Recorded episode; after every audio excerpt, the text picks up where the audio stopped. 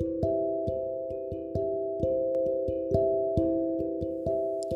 Nabi Muhammad sebagai suri tauladan memiliki kecerdasan sosial dan sifat empati yang digambarkan dalam formasi surat Ad-Duha, yakni mampu menahan diri dalam situasi-situasi yang tidak ceroboh dan tidak mudah emosi dalam menjalankan ibadah dari pagi sampai malam dan memberikan gambaran untuk selalu internalisasi nilai-nilai universal, rasa hormat, tenggang rasa, kebaikan, kemurahan hati, keadilan, altruisme, integritas, kejujuran, saling ketergantungan, dan bela rasa.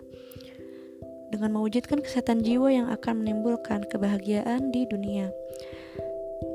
Kasih sayang yang dimiliki Nabi Muhammad dengan cara mendoakan umatnya sampai di akhirat nanti adalah kecerdasan sosial melalui sifat empati yang tinggi, yakni selalu membantu anak yatim baik dengan cara berkata lembut dan tidak sewenang-wenang tidak menolak apalagi menghardik siapa pun yang meminta atau bertanya dan menyampaikan petunjuk-petunjuk agama atas rasa syukur yang telah Allah anugerahkan.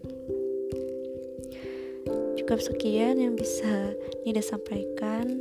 Semoga apa yang disampaikan ini bisa bermanfaat bagi kita semua. Mohon maaf apabila banyak kesalahan kata. Kasih. Assalamualaikum warahmatullahi wabarakatuh.